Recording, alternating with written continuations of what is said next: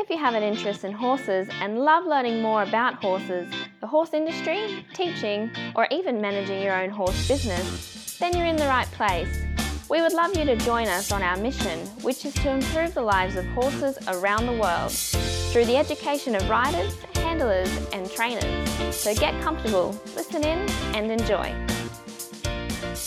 This is another of our popular Listener's Choice interviews, which we're playing over the weekend. We've chosen the most popular interviews for you to select the Listener's Choice winner. If you're not sure how the Listener's Choice competition works, have a look at horsechats.com slash choice for the rules and the leaderboard. Horse welfare and safety are of utmost importance where humans have any interaction with horses.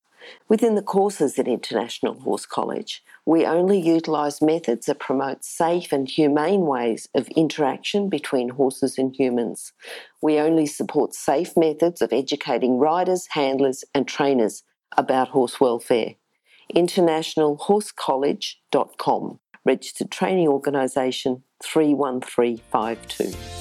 Today, I'd like to introduce Simon Kale, who we all know as an international three day event competitor. He's also, as well as being a three day event competitor, he's competed in dressage, in show jumping, and show horse or hacking. And Simon's been a recipient of the Australian Medal for Sports. Simon, how are you today? I'm very well, thank you. And you? Oh, wonderful, wonderful. Good. Simon, I'd like to talk to you first about your favourite inspirational quote. And I've got here the harder you work, the luckier you get. Uh, yes, I like that because I always think that everyone says how lucky you are, but a lot of the time it comes from hard work, not mm. from luck. Mm, mm. That's why I like it. I'm particularly interested in this one because I was talking to Sue Leslie yesterday and she had the same same one. so I don't know if the two of you have been talking or, or the two of you just both agree, but I, I, I agree with you anyway. I, I think so. I think it's very easy for people to say, oh, yeah, sure, they've got it because of this, and then make an excuse why they haven't achieved certain things. Absolutely. You just have to work for things. Nothing mm. comes easy. Mm, mm. Simon, uh, tell me a little bit about when you first started to ride, your earliest memories. I had moved here from England with my family. My father was a dairy farmer and I had a property and my father started to deal in horses. So I just used to ride them. He would buy them at the Parramatta sales on the Friday. Mm-hmm. I'd ride them on the Saturday and he'd sell them on the Sunday.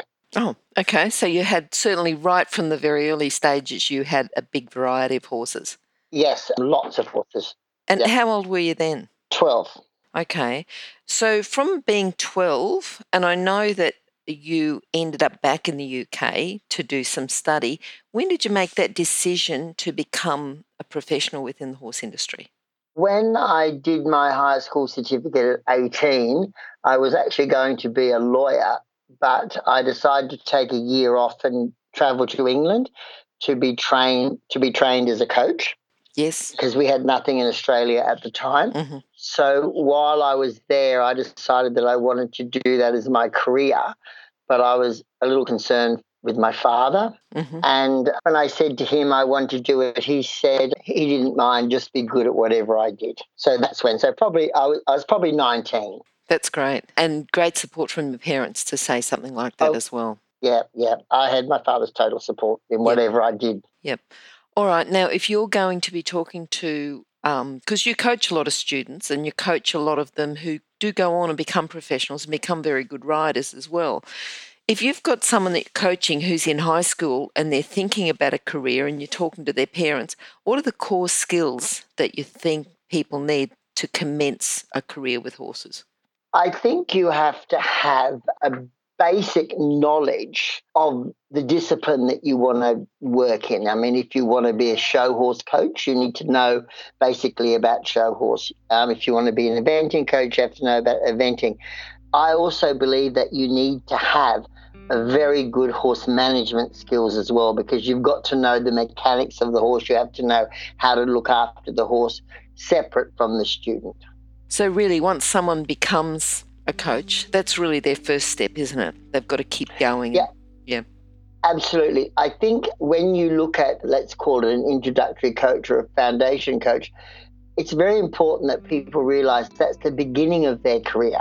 It's not the end. And I think that people need to train to be coaches. Like when I was younger, I went to England to do my AI, and then I went back to England again to do my I. But I trained a lot, not as a rider, but as a coach. Okay. Yep. Yep. All right. Now I'm thinking about some of the riders that you've coached, and I think one, I think Maurice Bruce was was he 35 before he started riding? Yeah, I think he was somewhere around there. He could have been a little bit older. I'm not sure, Okay. but around 35. He um started with a, a lady called Mrs. McPhee, who owned a local riding school in Nowra. And then when he wanted to start competing, he came to me. But he had done some initial riding prior to coming to me, but no competition.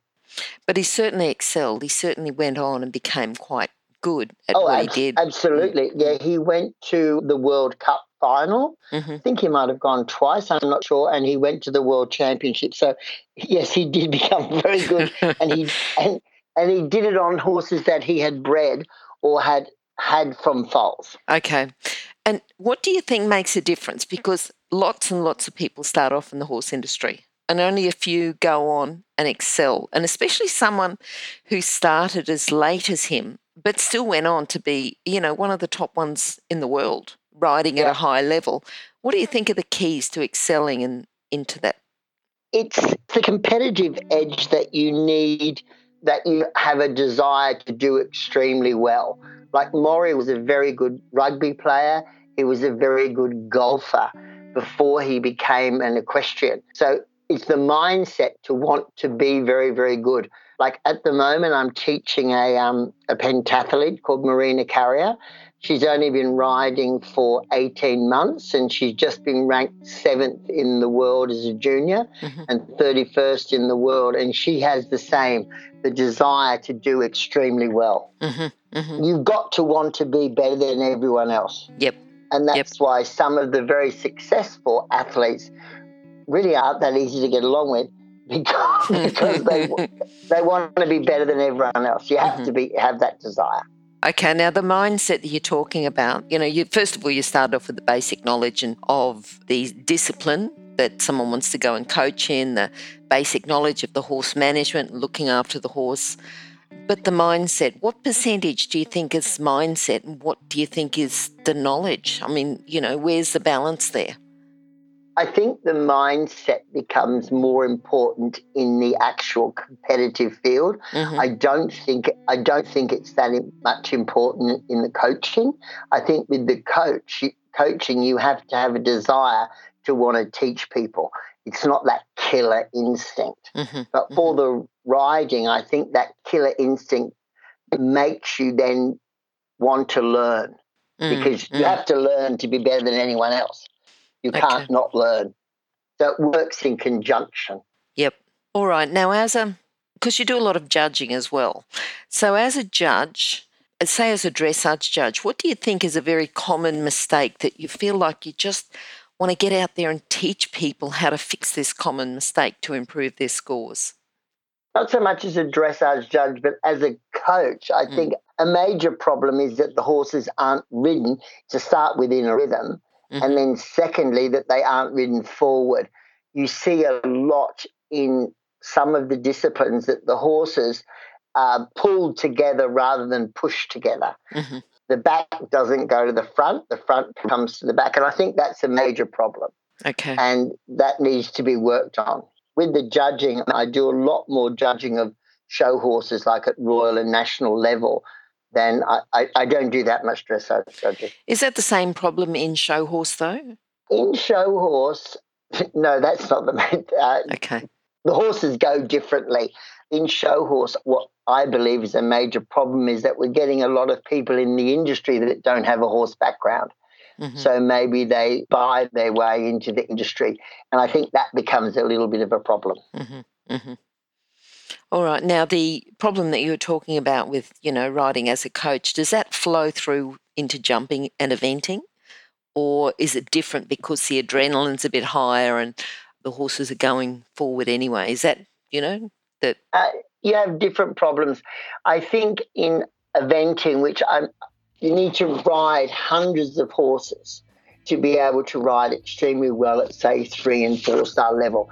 And maybe we don't have up and coming riders that are riding a lot of horses. Mm-hmm. In the jumping, I think Australia, we do have a lot of people that are coached extremely well. Mm-hmm. So a lot of the you see the basic the up and coming riders now all have coaches and they're all coached ex- exceptionally well. Like in show jumping, there's very few competitors that wouldn't have a coach of a high standard. Like the Australian Championships we just held it a few weeks ago, and if you've got 10 people warming up, you've got six coaches because one of the two of them have got two people each. Mm-hmm, mm-hmm. You see a lot of very good coaching in the show jumping. I think Australia is with our younger generation, they're starting to come through extremely well. Mm-hmm. All right. Now you've ridden a lot of horses. You know, starting off with when you were twelve year old, and you know you sort of getting them, getting them on the Friday, and then riding them, and then selling them. Is there horses that have stood out that have really influenced you? Uh, yes, I had a, a very small coloured horse called Colour Unlimited, which my wife actually um, sent to me to break in, and then her and I started going out, and then we got married. Okay. And he was a very good horse because he was a coloured horse, which 30 or 40 years ago, people didn't ride coloured horses. Mm-hmm. And he was a very, very good horse. He went up to advanced, which is the equivalent to three star now. And then I had a an Appaloosa horse called Mr. Jimmy Mop, who was a, a, very, very good horse as well. And I really enjoyed him. And I had a horse owned by a fellow called Ernie Sparham, who was Cobadoro, who was by Chico Doro, who Bev Chug owned. Yep. His mother was a trotter. He was a great horse. He was horse of the year for me. And then I had Kasiba, the foundation sire of all of the horses that I've got here now. And I won the Australian Championships with him. So I have a soft spot for him as well. Mm-hmm, mm-hmm. But there were many of them. Yes, yes, of, uh, lovely yes, horses. Sure. Yeah, yeah. What's your proudest moment? I think my proudest moment was when I jumped clear in my first four star at Burghley because I always said that I could do it. And you're a very fortunate person to get to live your dream. My dream was always to ride in four star, mm-hmm. and I got to do it. So it was one. It was wonderful. It was wonderful. Good, good. good. All right. Can you recommend a book for our listeners? Any of the books by Ingrid Klimke, I think, are excellent. If you're talking about riding and training horses and doing anything, I mean, any of her books are very, very good, or her father's books. Okay. Uh, fantastic. Or, you know, The Principles of Riding, the German handbook. It's an excellent book. If you only want to buy one book in your whole life, buy yep. that one. Yep. Okay, I'm going to ask you then to pull something out of one of those books and explain a bit more information about it. Well, Ingrid Klimke talks a lot about the use of cavalettis, and she has very, very, very good exercises to do it. And when she has all of her horses do a lot of cavaletti work, and when she came to Australia for dressage with the stars, it was really obvious that a lot of our dressage horses don't do cavaletti work because when she was working with them, the people were appalled. she had them going over poles and cavaletti work, but she has superb exercises in her books, mm-hmm. and mm-hmm. you you can't go wrong by following them. Okay. All right. Now, just going back to your competitions, you know, because I think that, like, we started you off early because we want to know that the luck that you've had is from hard work and that everyone starts off, you know, they've got to learn. They've got to learn, first of all, here how to even rise to the trot. But within competitions, because you've competed at quite a high level, have you made any mistakes that you think, oh, how on earth did I make that mistake? Looking back on it, I think I made hundreds. Like every every year I would think if I knew what I knew now, the horses that I owned last year would be so much better. sure. I mean, that happened the whole way along. There was nothing that I did that I can look back and think, I wish I never did that. Mm-hmm. There's nothing for that. I, I, can look back and wish I was better. Mm-hmm. And I was very fortunate to have a lot of support from my wife when I was competing yep. because it was very it was very very difficult because we weren't wealthy. mm-hmm. and it was it was quite difficult. But I, I was very lucky to be so well supported. Okay, and you've got horses in work at the moment. Yes, I have. I have a warm blood stallion, um, Foxground Cathargo Lot, who's he was the seven-year-old young horse show jumper at he won at the um, international competition at Sydney. He's now doing dressage with Megan Bryant, mm-hmm. and I've got a cup. I've got four or five young horses as well, and my wife and I have bred a couple of coloured warm bloods, mm-hmm. and we've got a, a lovely three-year-old that's in work. So we have half a dozen horses. They keep us busy. Okay, and do you have anyone else helping you? Just you and your wife? No, just Owen and myself. Okay and that makes it a little difficult. We do sometimes have people come here to train for their NCAS certificates, mm. and they help me as well. But mostly we do it ourselves. What do you plan to do in the future? You know, same thing, or have you got other set goals I, that you want to? I, I plan, no, I plan to gradually wind down, and I would like to spend more time with my wife and doing things that she would like to do because for 40 years we've done exactly what I like to do. so I, would like to be able, I'd like to be able to do what she'd like to do. okay, that's that's whether that will happen is another thing. But anyway, I'd like to do it. okay, okay, all right. So uh, just your philosophy. You know, and if we want to go back to the philosophy about the luck and the hard work, or just something that the listeners can take away with today and go away and go, wow, I, I learned something today, and they can improve their life um, because they've listened to you? Yeah, I think it's very important that you surround yourself with people that have the same ideas as you. And if you're going to go to a coach, you need to go to one that thinks like you think. Mm-hmm. I think that's very important. If, like, if people that know me, it's no surprise that timid people don't normally come to me for training. but you, you, you need to go to people that you want to be like. If yes. you see someone and say, I want to be like that person, mm-hmm. that's the person you should go to mm-hmm. because like like works very well with like. Yep. And I think it's very important, especially when you're learning and on trying to improve your equestrian pursuits, mm-hmm. that you remember that it is actually about you. Okay. Which is very important. It's not about all the other people that are around you, and it's, it's about you. Mm-hmm. And you should remember that. Okay. All right. Now, how can people contact you? They can contact me by phone. If they Google me, they'll see my phone number anywhere. Yep. Or they can contact me by email. Okay. And my email, I'm sure you have it, but it's at foxgroundstables at gmail.com. Yeah. All right. And I'll put that on the show notes page. And for those who'd like that information, and also Facebook, Simon, I can put that on? Yes, yes, you can. Yep. Okay. For those people that want the information, it'll be on horsechats.com slash Simon Kale. All right, Simon, thanks very much for your time. And it has been great talking to you. I really enjoyed it. And hopefully everyone else has listened and um, enjoyed it as well and t- got some great learnings from you.